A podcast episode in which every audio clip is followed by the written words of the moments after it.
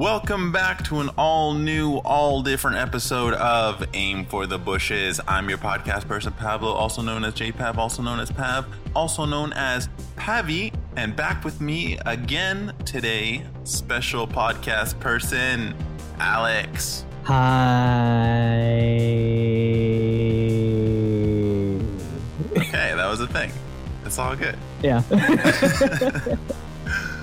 back once again with us. Uh, so today's topic, you did not read the description, which is okay. You don't have to read the you don't have to read the show description. Is unions?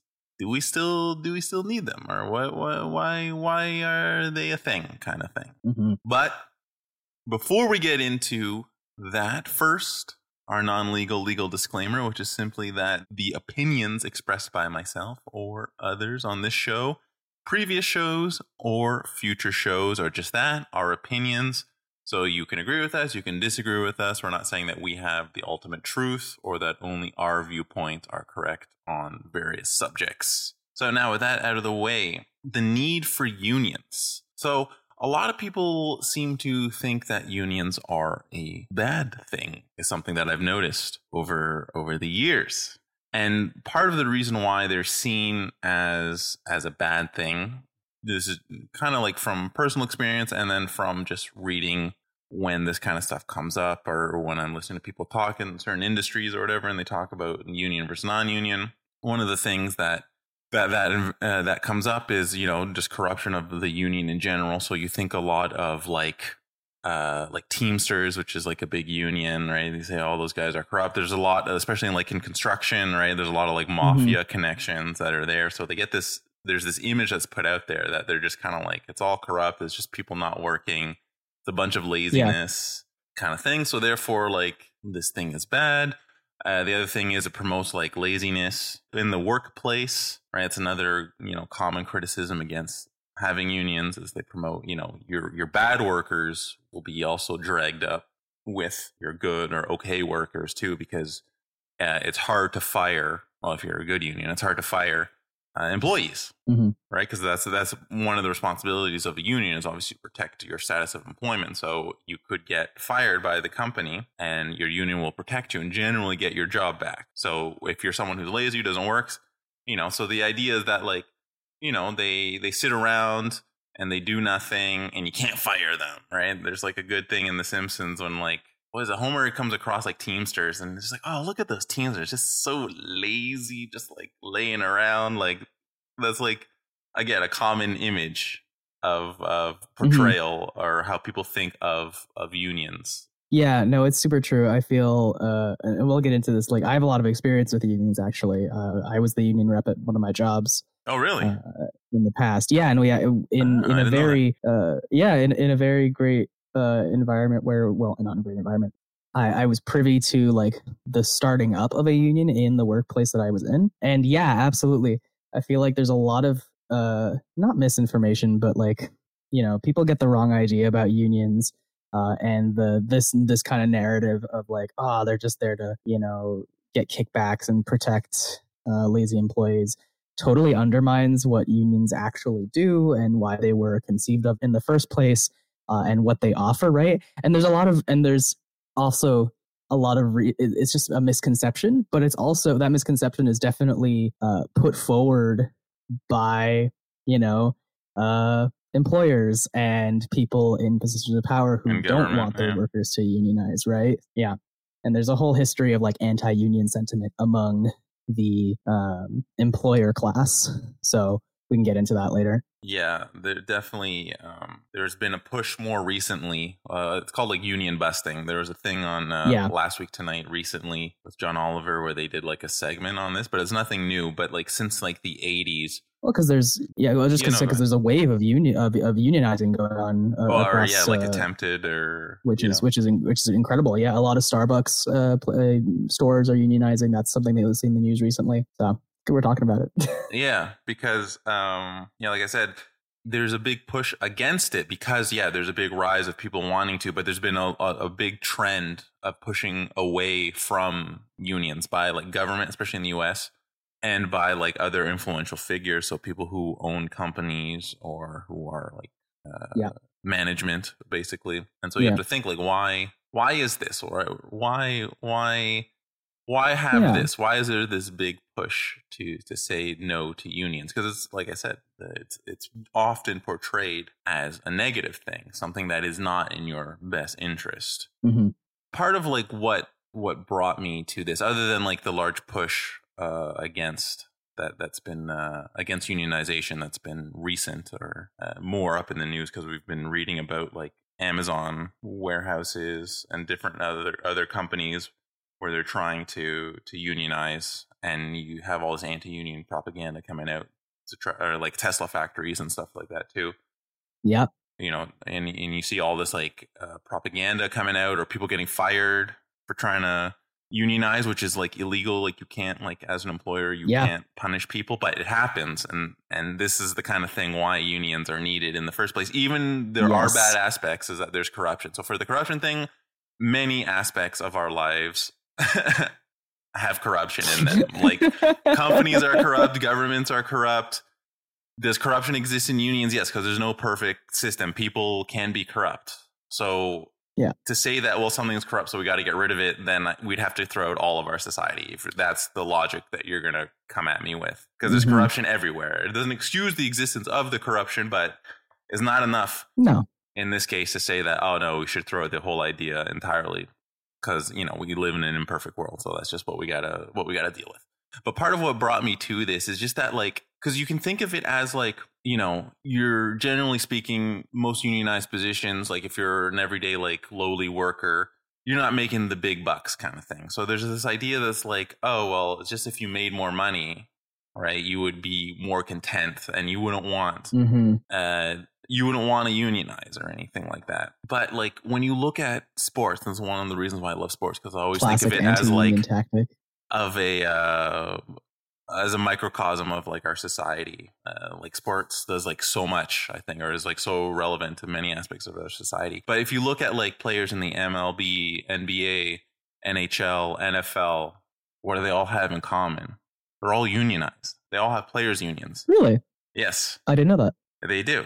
And you have to think, well, why do they make millions of dollars, right? If I'm like LeBron James and I'm making, you know, like 20 million or, you know, 30, whatever his contract is, or Kevin Durant or whatever, you know, they're not making, you know, they're not making like pocket change, right? They're making good money. So like, why, why would they want, why would they want to unionize? Like, it doesn't make any sense, Yeah. right? Yeah, the answer is that unions unions provide a lot more than just making sure uh, you're paid all right. Exactly, because they offer they offer protection. I was watching uh philosophy tube uh, video a couple years ago. I don't know if you're familiar with philosophy tube. Love philosophy Tube. yeah, Love if you if you're you know any of our listeners, if you haven't uh, checked out the philosophy tube YouTube channel, I highly recommend. And uh, Abigail, the uh, person who runs uh, that channel, did a video on like unions, and I think something she said was this is me just paraphrasing, but she said something along the lines that like unions provide like collective uh, protection, Yeah.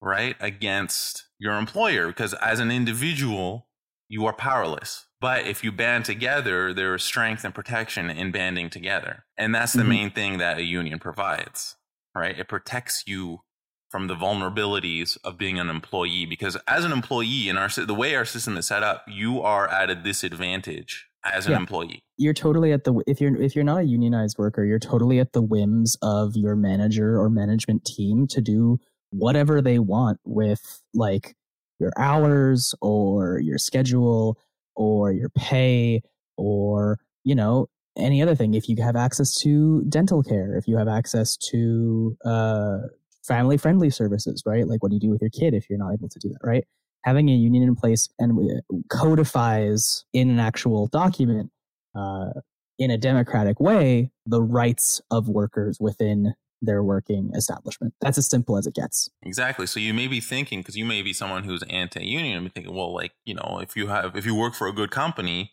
you don't need any of that stuff, right? Which is like technically that's true. Technically, if the company is good and they do the things that they say they're going to do, then yes, you wouldn't need something like a union. But the thing is, we don't live in a perfect world, and there are many No. times that companies can change their mind, right? So I've worked at a company that was heavily employee focused, right? So this idea that like, you know, we're going to want to empower employees, you know, you can take them off when you need, you can, you know, flexible work hours, blah, blah, blah, all that stuff, right? hmm We have like, you know, stuff at, at, at, uh, you know, in terms of benefits, uh, not just like health benefits and all that stuff, but just in like in the workplace, you know, we have a lounge and, you know, we can do this and do this and, you know, we have activity, you know, all this stuff that meant, that's meant to say, you know, to the employees that, you know, we're here to look out for you.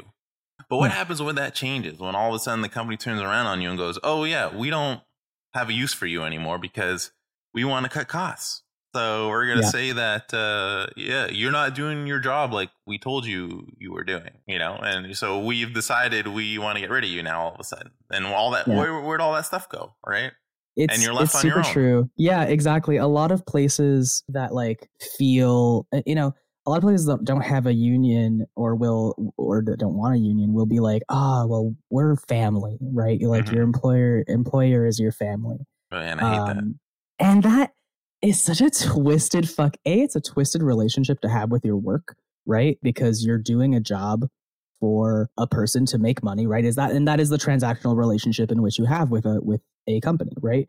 Any any work any employer that tries to sell you on the idea that you're family and therefore they can they're going to treat you right, exactly like Pav has Pav said. I totally agree with you. The second workers that workers ultimately, you know, even if you're in a company that values employees, uh, are expendable at the cost of profit, Mhm. right? Because a business is always trying to make profit. A business is always trying to do what's best for it. And that's not always what is best for its employees, Exactly. right? Uh, and that's where that's where unions really help in establishing the relationship that you have with your employer and making sure that your rights are respected, right? That they can't just turn around if they're not making as much profit and drop you and be like, "Hey, sorry, we're gonna let you go now," uh, because it, it's because no no workplace is your family. I'm sorry. I, I even if you have a great job and you love what you do, right? Like I hate to, I really hate to do this to you, and I, I think this breaks a lot of people's brains, right? Because that we've we live in a society. We live in a society. We we live in, in, mean, we in such a way. We do we do be living in a society though. the way that the way that we that North North American society and most of the world is set up in the capitalist post cap uh, structure that we're in, right? Makes it so that you don't really question your relationship to work. Work is the number one thing that you should be doing, right? So of course you're going to look at it like it's your family, like they're trying to. You spend like God forty hours a week if you work full time. At least 80 hours. you work with, right? At least eight hours a day. That's more time that you spend with your actual family. Of course, you're gonna get that construed relationship, right? And that can lead you to think like, oh, they're never, uh, nothing's gonna happen to me. They're gonna do great for me, right? Right. But unless you have those, the protection of those rights in place, there's nothing stopping your employer from firing you or cutting down your hours or removing any benefits, right? Without a moment's notice. And that's why a lot of people, and that's why unions were started in the first place, right? To combat bad working environments and bad working conditions that were imposed on during the industrial during the industrial revolution when that started to be more when more industry was getting popularized right Another thing that I've heard is that uh, speaking of trying to get better working conditions, better pay, and all Mhm. that stuff, right? Especially with the rise of industrialization, when you look back, uh, especially like late 1800s and early 1900s, and you see the conditions that you know people were forced to work in, or even if you wanted to bring it to the modern day, just look at uh, many like developing nations and look at their Yeah. uh, Yeah. uh, their working conditions, which is why a lot of companies move their uh, their workforce or their their I don't know how to say this their manufacturing processes or whatever overseas. yeah to overseas yeah they because- outsource Yeah, that's yeah, that's exactly that's it. Outsourcing is because uh, you know obviously it's cheaper because you don't have to worry about benefits, right? Uh, you don't have to worry about minimum wages, right? Like all these things were put into place in North America and uh, presumably Europe. Right, because workers were tired of being exploited Because- in that way. yeah because they organized exactly and because the thing you have to realize is that just by working the system the, how it's set up is like we're already being like uh, taken advantage of right hmm we're already being like undervalued for what you do for your company. It doesn't matter what position you're in. All the work you do is automatically from the get-go is, is has been undervalued. Yep. and so you're at the at the mercy of the company. So one thing people have said that more recently is that like oh we don't need unions because you know there's enough government regulation now So we get, you know, there's enough stuff in place. Like you have like, uh, I think I'm not sure for Quebec, but Ontario, you have like the Labor Act and all this stuff, and I'm sure there's Yeah. the equivalent. There's legislation yeah. definitely that that protects workers, but it's not enough. Yeah. Because you think about that, all the rights and protections that you have under the law is only so good as it's enforced. So if Yeah. you are mistreated by your work, do you have the resources to take that company to court? Right? Can you afford a lawyer? Because lawyers aren't cheap, man. no. Lawyers are expensive. I mean, some of them can work pro bono, all this stuff, but there's not enough for like your average person. So do Yeah. you have the time and resources and, you know, the reputation now that you might get because, oh, you're the person that took this company to court, right? So that may put like a mark on you now because yeah, other companies are going to look at that and be like, ooh, I don't want to deal with this person kind of thing. So it becomes hard to actually enforce if your rights have been trampled on, right? Absolutely. Because it's going to cost time and money. And so I don't know everyone's financial situation, but if you're out of work, you know, maybe I don't have money now to get a lawyer and take, because it could take, there's no guarantee this is going to be resolved quickly. This could take like could four, take five, ten years. years before Yeah. the matter is resolved because there's appeals and all this stuff that go on. There's just like delay, like there's a whole process. It's not a quick thing. So that's not really in in the theoretics of it. It sounds like a great idea, but when you put it to practical use, uh, it doesn't really end up being you know that that good or No. that great of a protection. Exactly. Yeah, a union is able to is a close at hand, right? Like if you have a union rep working uh, at your own at your establishment, right? It's easier to go to them than it is to like talk to your manager or uh like go to court, right? Like Mhm. uh, and the and unions will go to bat for you in that kind of situation where there has been a grievance uh, put against you, filed against you, right? Or or if you're filing a grievance against your your employer, right, for something that they did. There's uh, a lot of people. Uh, there something something that people are.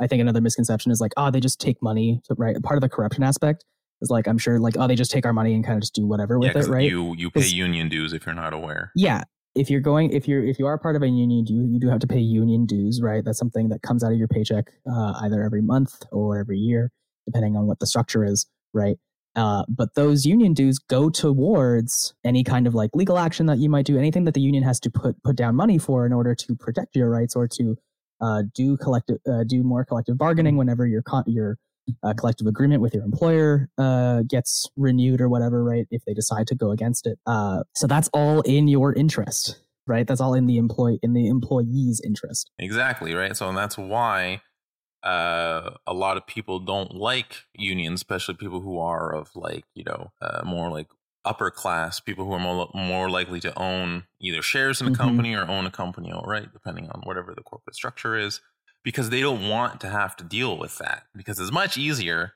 to just get rid of if some- if something's causing you a problem. I can just get rid of you basically with no repercussions. You know, hmm that's a lot easier. That's a lot better for me. Yeah, yeah. It's like I remember when I was working uh, uh, at the job that I did when we started our when we got the union started. Uh, it's a great story, by the way. I was working at this restaurant, and there had it's fucked up shit, man. They there was a union for the restaurant years and years ago when it was a different kind when it was a different restaurant it was a different establishment but then they stopped covering it when the transition happened but the company was still was still charging us our union dues in our paychecks Oh, but so they not were giving it to it. the union to Oh. represent it yeah yeah yeah yeah so the union that was that used to represent the restaurant came in one day and was like hey do you guys do you guys know that this is happening and we were all like no Yeah. what? And there was a huge kerfuffle. We all got like a, like thousands of dollars back actually from wage theft.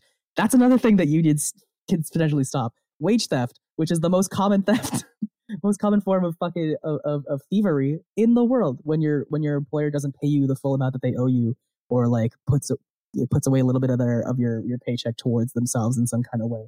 And it could be like a bureaucratic way or whatever, or beer. Yeah, there's there's always a kind of bureaucracy about why they do it, but it's obviously mm-hmm. not very good, right? So they came in, they were like, "Hey, we'll take we'll we'll we'll take you in, guys. It's okay. We can start actually representing you if, if you still want." And I remember, oh my god, the the management hated this shit. They like they were venomous to all of the union uh, people that came in talking to talking to employees, right? Because another thing that people don't realize about unions is that they're entirely democratic. It's not just like one day a union swoops in and they're like, all right, you're you're unionized now. As a workforce, you have to elect to be unionized and elect representatives for the union to do anything. Any kind of any kind of process that a union starts, either for for one employee or for the general collective needs to be agreed on democratically. So unions are, you know, inherently democratic. I remember they were like they would they got they were spreading like anti-union sentiment being like oh, these guys aren't going to help anything they're they were threatening to like shut down the they were saying like oh well you know if you keep going with this maybe the Oliver maybe the the big company that owns us is going to shut down the restaurant like we don't you wouldn't want that right you wouldn't want that on your conscience and that shit never happened. Never happened. No, usually it's doom and gloom. They try to paint like, oh, the world's gonna end, but generally speaking, that's not. Yeah, it's not gonna happen and, like that. And I'll be honest, like I'm so glad. I I, I haven't been obviously with COVID. I I stopped working at that place, but the major the improvements that we saw after being unionized were stellar. Like we came from, we were working in an environment where like people were working for dirt cheap. Our like um, our pay our tip system was not super balanced and was giving management more tips than it was to actual like bussers and servers uh, at the restaurant. So that needed restructuring. Uh, people, the head chef and our management manager were fucking dicks. Like, if anybody's listens to me uh, who knows me hears this, sorry, it's the truth, and you know it too. Um, and all that didn't go away, but we started working in towards chipping that kind of thing down once we were unionized, right? Like some like our head chef couldn't get away with being a literally telling somebody uh oh god, I don't remember what being like straight up being racist to one of the bussers because he was uh, in, uh he was Indian, right? Or then he when he was like verbally abusing this guy mm-hmm. without like getting repercussions for it, right? we had we, we created a whole new tip agreement we created a whole collective agreement to make sure that like what each person's job was was was actually like defined and like the limit that you can put on their hours and overtime uh, and really because that's really what it is right? As i said before a union just codifies like puts into law or puts into writing the things that you should be your rights as a worker right? Like how many hours you can do in a day without it being overtime how much you get paid for overtime et cetera et cetera et cetera right? Uh, because these are the small kind of things that your employer if you don't have that kind of protect if you don't have those things written in stone can be like oh well you know yeah just work a work a few more hours and but oh but we're not going to pay you anymore. Oh like oh you got to step in come on. I know your shift was from this time to this time but like hey you see we're surchargé on the floor right? Like we gotta sorry i slipped into a little bit of french. That's we're okay. um we're over we're, we're really like swamped on the floor right? And it's those little liberties that your employer can take with you that can really create a detrimental working environment for you where if you're unionized you don't have to deal you don't have to stand for that right? Like so your employer can try to do that kind of thing. You'd be like hey no sorry it's written right here in the document that we all signed and that you agreed upon that you cannot do this to me mm-hmm. right? And i think that's where people that's another that's part of the misconception of like union unions promoting a kind of worker laziness. It, it's where it's like oh well you don't want to work extra? Right where we're dying over here. That's your fucking right man. You uh, as an employee you are engaged for a certain amount of hours right? Your relationship to your job does not make you does not necess- necess- necessitate you working past the time that you have been slotted for mm-hmm. right? And that's not being lazy. That's just setting boundaries for yourself right that's setting boundaries so that you have a healthy relationship with your work and that it doesn't affect you like outside of that right you hear so many stories of people like in various domains overworking themselves and uh, especially in restoration where I come from, where where I had this experience, right? Like restaurant workers work themselves to the bone. You know, like if you're a busser working at a fancy restaurant or something, you get verb, you get like abuse from your from your management, from people like you strangers that you barely even know. You're working on your hands and knees like for hours at a time, right? Without usually without breaks. That's another thing that like your collective agreement can really can make sure that we didn't get regular breaks until we were unionized. If you needed a break, you had to beg, beg management to let you go for 10 minutes downstairs where you couldn't even sit down basically in if you hadn't eaten too bad, right? Mm-hmm. Like I remember working on Friday nights where I came in for like three o'clock, uh, three or four o'clock, and I had to and work until like eleven, and with no food break in between that. By the end of the night, you were starving, right? And you, but you had to keep, you were running on fumes, but you had to keep going because there, and you couldn't say, hey, this is fucked up because there was no rules in place to say that that was messed up. Or if you tried to be like, hey, sorry, I didn't get a break, man. Like I'm dying over here. Our manager would be like, sorry, tough luck. Everybody else is in the same boat. Yeah. So the thing here is to to keep in mind, especially like for uh, our listeners, because what some of the stuff that you mentioned there, you know, is is uh, you know true, but uh, the idea of be, it being codified is one thing, but the more important thing is uh, it gives you again the collective power to fight yeah. back against these kind of abuses. Because some of the stuff that you mentioned, like getting a break, being able to have lunch, all that kind of stuff, that is codified in law, in labor law, right? Like, mm-hmm. Um, I forget, it's like uh, every four hours you're supposed to get like a 15 minute break that you work, and then I think if you work like five or six hours, you're supposed to get like 30 minute lunch, right? So those things exist. That exists within the law. But as you can see, like when you're on the floor at a job, how do you enforce that? Yeah. Great. Because if you go, oh, hey, you know, I haven't eaten yet, and your boss is looking, well, too bad. What repercussions do you have? Because, like, if you're really going to push the issue, it's very possible they can just turn around and fire you right then and there. And I presume that you yeah. need the job. So, how hard are you going to push back on that? if you don't have any kind of other protection. Because yes, technically, it's you could you could pull up whatever the law is in Quebec or Ontario, wherever you are in the U.S. or Canada, and say, hey, look, it says right here.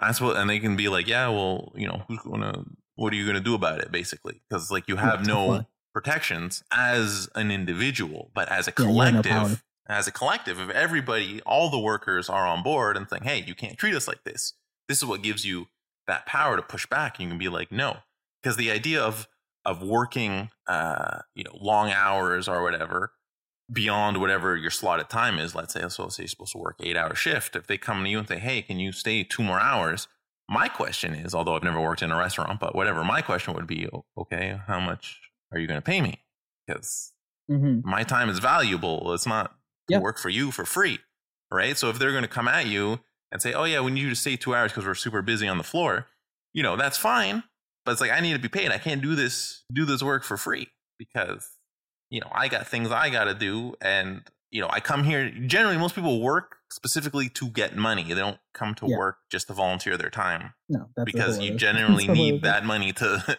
to continue to live. To, live, right?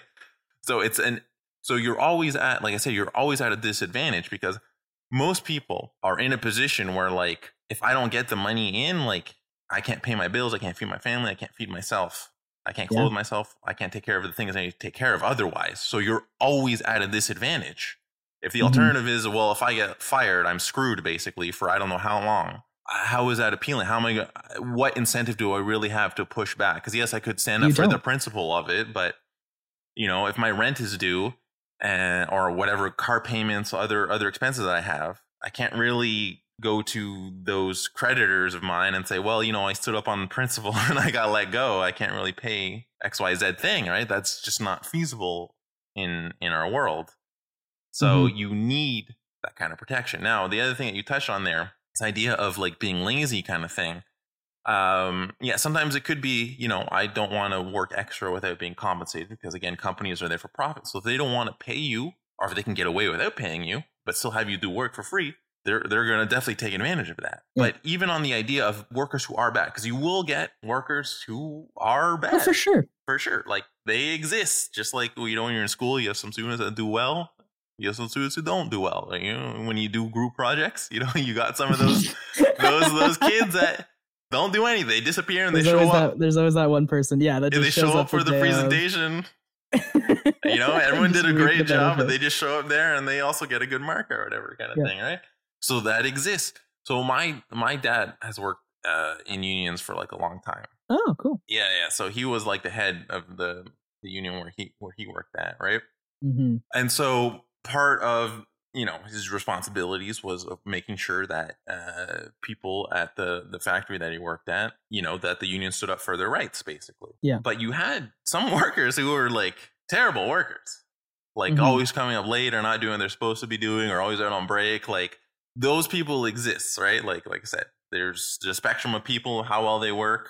You can't can't avoid it. So the company, the, the only time that the company really could fire someone and make it permanent was if they did something like illegal. Yeah.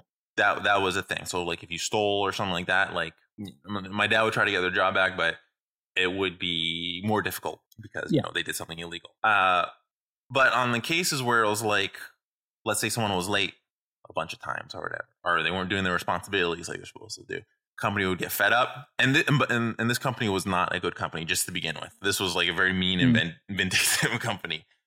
Uh, but aside from that, you know, so they'd get let go. My dad would get their job back, and there would kind of like be like this cycle, right? Because it usually be like the same people who just didn't want to do the job, basically. And I, I asked my dad one day, I was like, "Why? Why do you get these people their jobs back? Like, you know, they're obviously like not good workers because it's not just the company uh, coming around just willy nilly. Okay, we're going to fire you." And my dad was just always like, "People deserve a right to earn a living, yep. right?"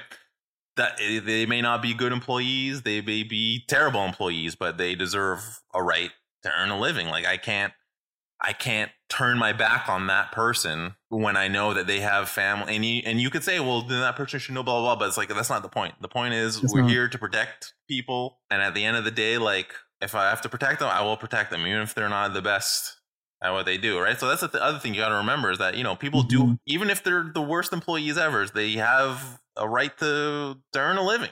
Yeah, absolutely. I think that's per, that's like uh, another perpetuated myth of the capitalist system is this idea of like it being a meritocracy, oh, right? Oh, my god, like, yeah.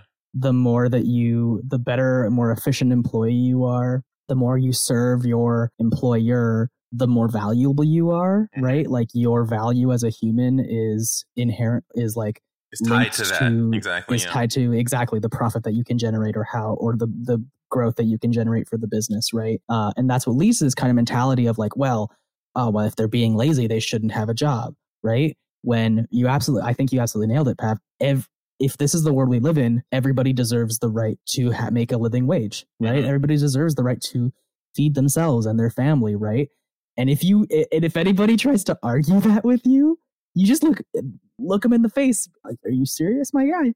Like, I think that I think people who who argue the contrary need to take a good look at themselves and be like, why do I believe? Yeah, exactly. Why do you believe that? Yeah. Why do I believe that some people don't deserve to make a living wage or to live properly? Why do I think that some people deserve to be in poverty?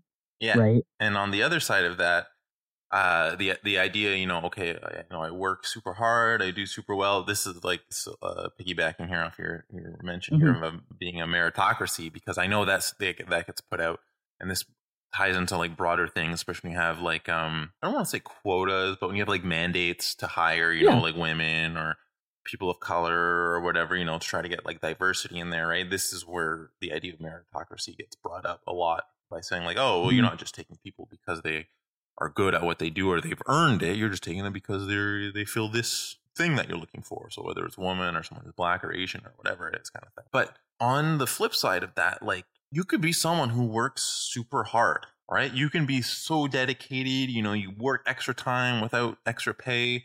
You know, trying to come up with new ideas or save money here. Oh, if we do it this way, you know, we'll do X, Y, Z thing instead. And it can all be good.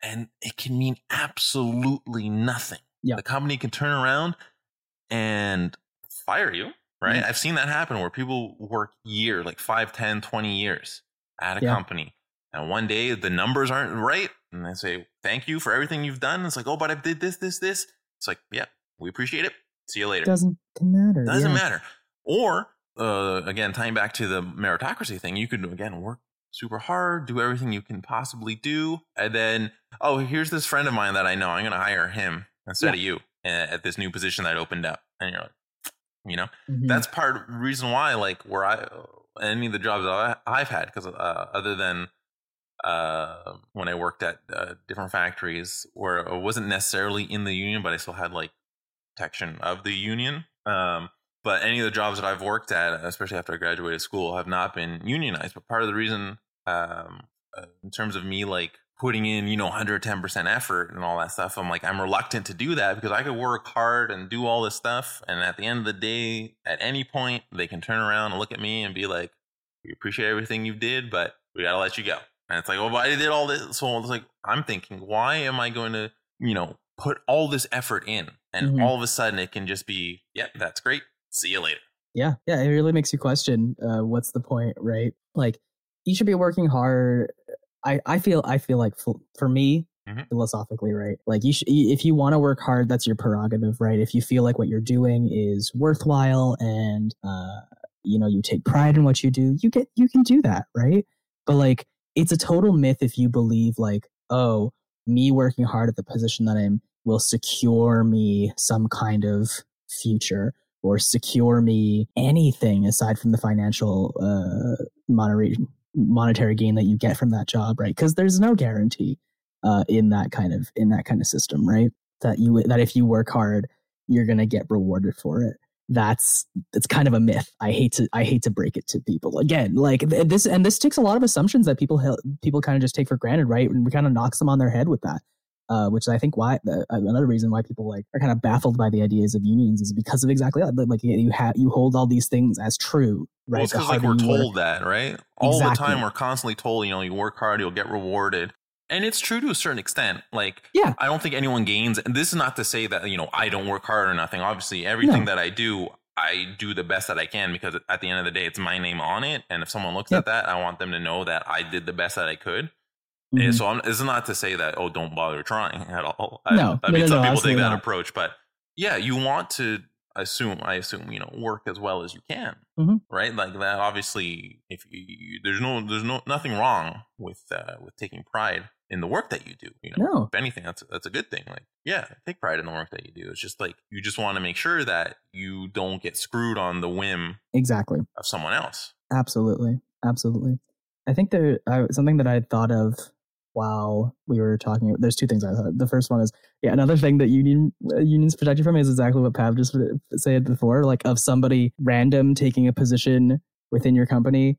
Uh, the instead of like somebody who's been training for the job or, or ha- has been in the company for a while, a really long time.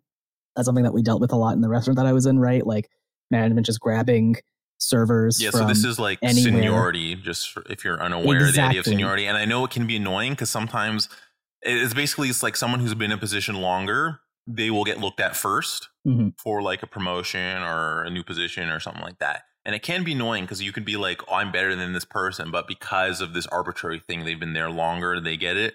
Uh, So I get that can be annoying, but Yeah. I'd rather have some kind of protection than, you know, I can just I can just grab whoever. Yeah, exactly right. Like the the idea of seniority works on the fact that the person who's been there the longest should be should get priority, right?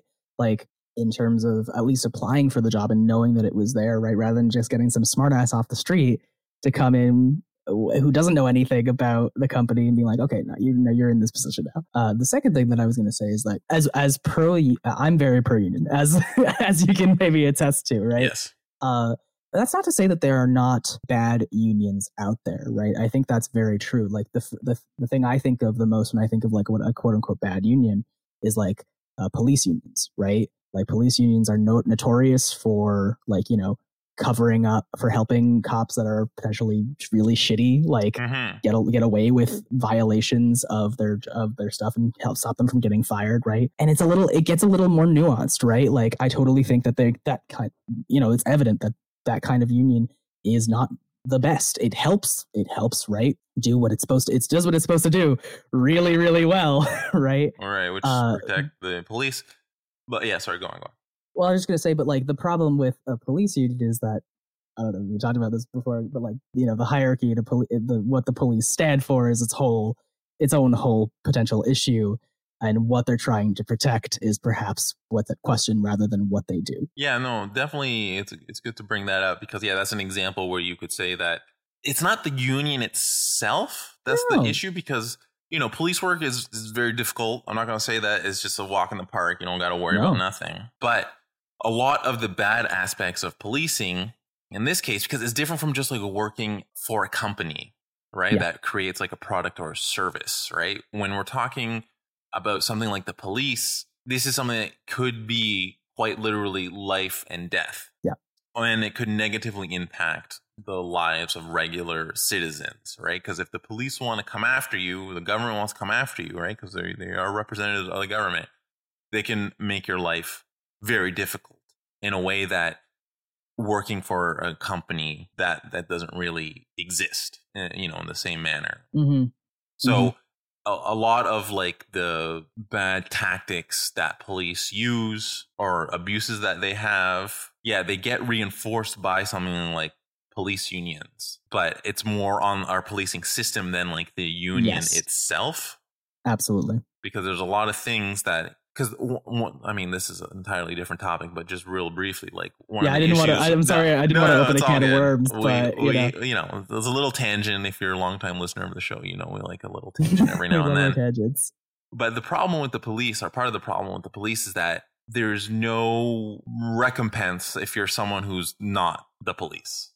Yeah. Right. So if you come into an interaction with the police, you have no other recourse.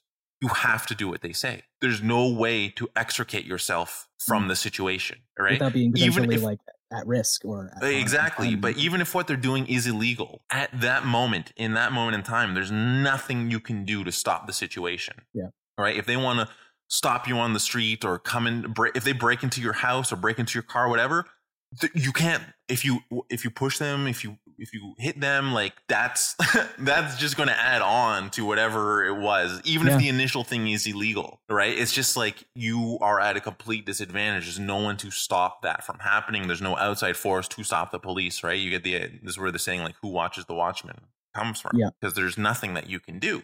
So any of those behaviors, like if a cop wants to stop you on the street and question you and say, "Hey, you know, there was a robbery. We think you're you might be involved or something," like you can't just leave. I mean, you can ask. You know, you obviously, you know, you got to be polite. You say, "Am I, you know, am I charged? Am I free to go?"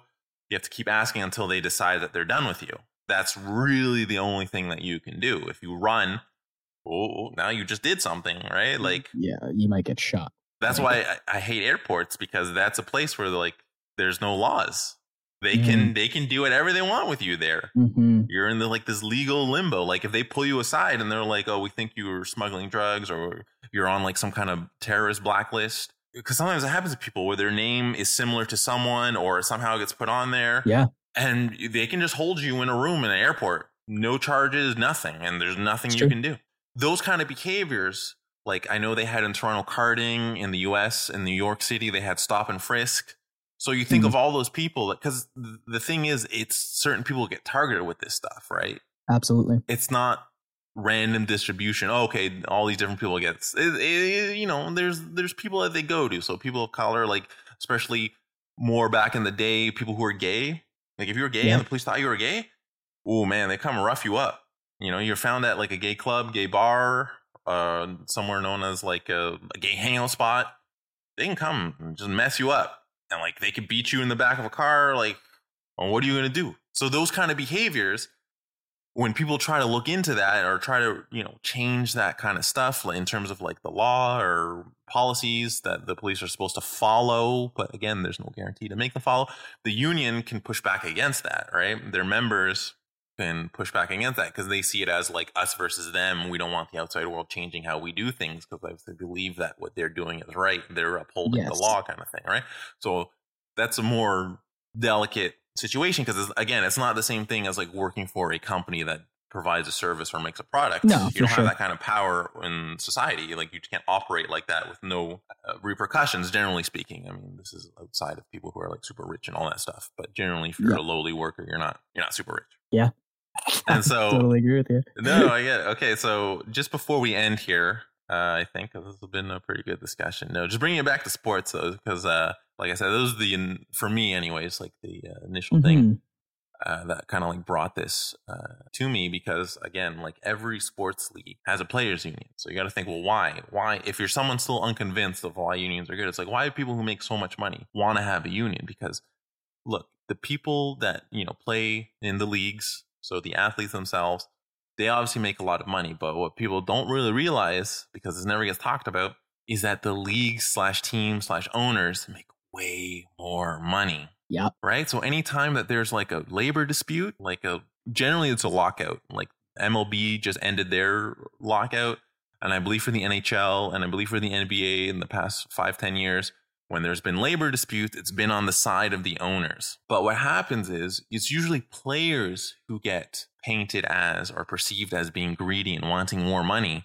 Part of For that sure. reason is because we know players' salaries, right? All that stuff gets published. All that stuff is knowledge, uh, public knowledge, sorry. But what's not public knowledge is how much each team generates, how much revenue they generate. I mean, you might get the total league revenue, but we don't see like each team. And the reason why I say each team uh, individually like that is because uh, you know, you constantly have uh, teams looking for uh, you know new stadiums to be built and stuff like that. Mm-hmm. Uh, you know, there's a previous episode that if you want to listen to about like sports stadiums and all that stuff and why they should not be publicly funded.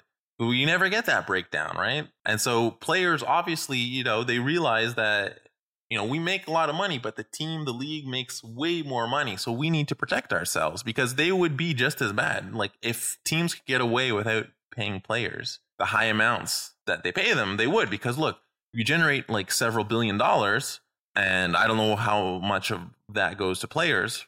But if I could reduce that, if I could, you know, have like LeBron James and just pay him like a million dollars a year instead of like fifty or whatever his contract is, would you not do that as as as a business owner? Yeah. Right? Because it's like, hey, it's more money, it's more money for me. That's why like on on the labor disputes or contracts or whatever, I'm always like um on the side of of the players because it's like you need to maximize. You need to make whatever it is you're going to make because the team will continue on. Mm. Right? You only have a finite amount of time that you're able to play. So you need to make as much money as as as possible during that time. Because like the team like, you know, your Montreal Canadiens, Montreal Canadiens will continue to exist. You may play on the team for like 10 years, 15 years, 20 years, but Habs have been around for, you know, over 100 years. So they'll like, continue yeah. to exist and they make money off your image, off your playing, off your you know your likeness, basically, right? Because at the, at the at the end of the day, that's who you're representing by your play or through your play. So mm-hmm. you know, and then this ties back to like a previous episode on like liberal bias and all that stuff, right? Because you know, like like I said, players are the ones who are perceived as being greedy, but most of the time, it's the owners who do the lockout. It's a lockout. It's not even the players deciding to strike. No. You know, it's it's the owners that don't want to go through with it. So they're like, "Oh, we're going to lock lock this out because they want generally they want to cut back on things." And that's what part of the union busting that we mentioned er, at the beginning of the episode is like it's employers who want to cut back. Yes. On stuff, right? They don't want to give healthcare, they don't want to give pensions, that's a big thing.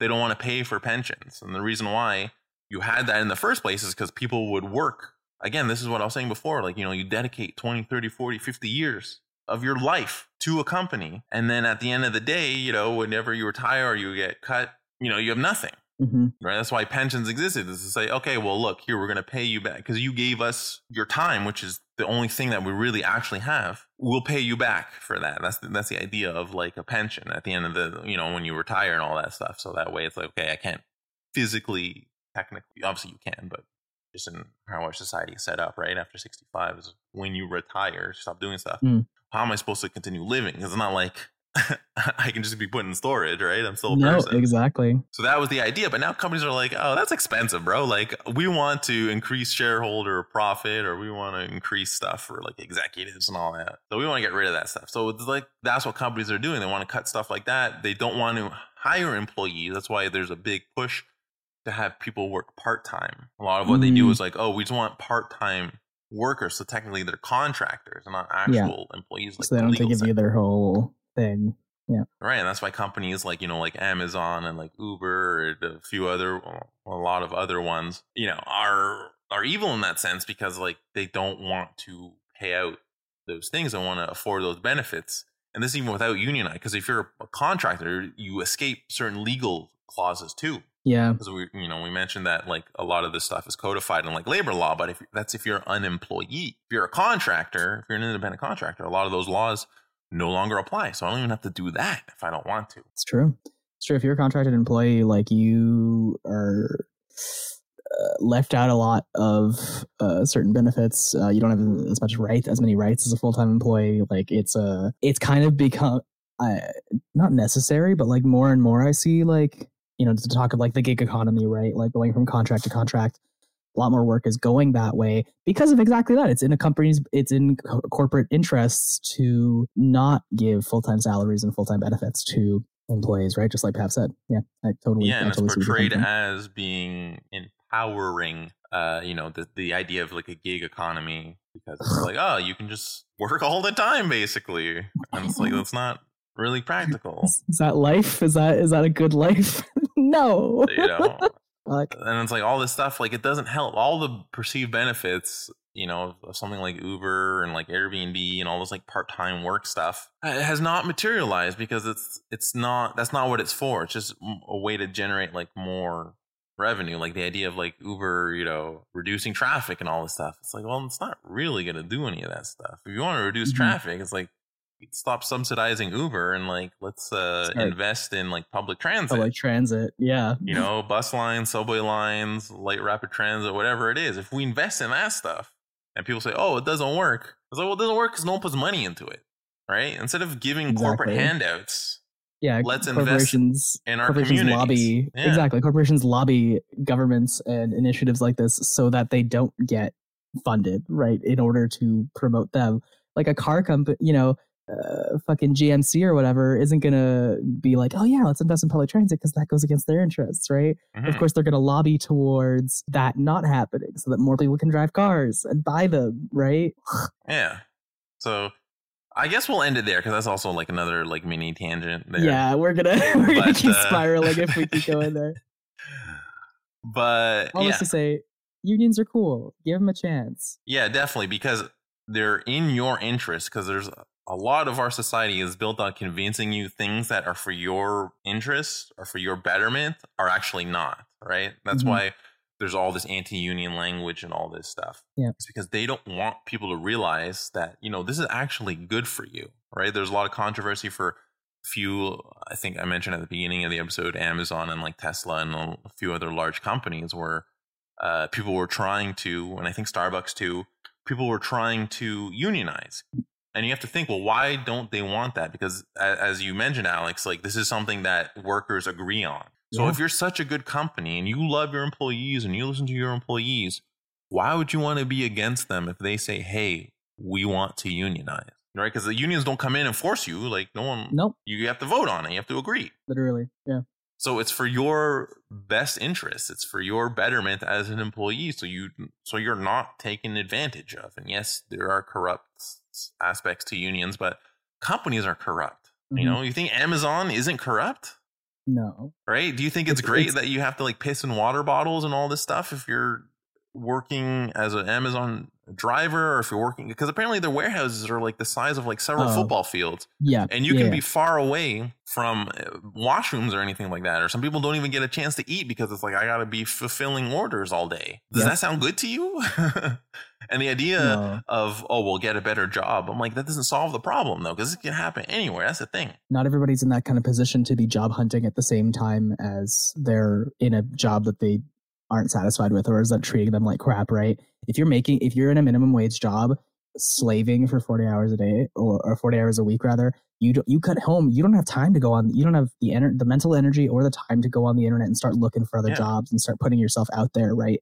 That's another myth the capitalist system is fucking Yeah. put in perpetuated into your head like, "Oh, just go search for greener pastures." yeah it Right? doesn't solve the problem though the problem Yeah. is you know your working conditions so finding another job doesn't solve the problem of working conditions because this is the other thing to remember and then after this i guess we'll end is that all everything is is temporary right Yep. basically whatever aspect of your life whatever it is is temporary it only going to exist for a certain amount of time and then it's going to change in some respect. So you can work at a job company's great you know they treat their employees right kind of thing no worries. But how long is that going to be true for? Hmm this is why like and same with like um philanthropy and all that stuff which we have an episode and go listen to if you want to listen more about that where it's just like it's at the whim of whoever's in charge. So you can work at a company they could start out they could say hey you know we love employees we're going to give you these benefits blah blah blah blah blah.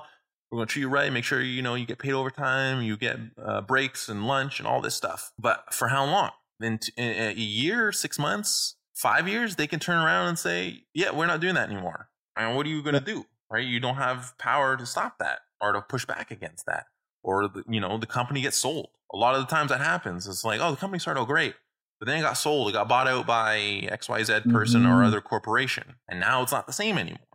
So how long will it last? So that's why Yeah. you want to protect yourself as much as possible and you do that through you know being a collective because Yep. it's a lot harder to defeat a team of people than it is to defeat one individual Exactly. Organizing together is, is the best solution to, and being having that community right is always a great way to ensure that your needs are met and that your rights are protected. Right. And remember, everybody has the right to a living wage Exactly. Right. You want to protect and good working conditions. your common vulnerability. I believe that's what they said in the Philosophy Tube video where they talk Mm, about this. Right, we have a collective vulnerability. vulnerability.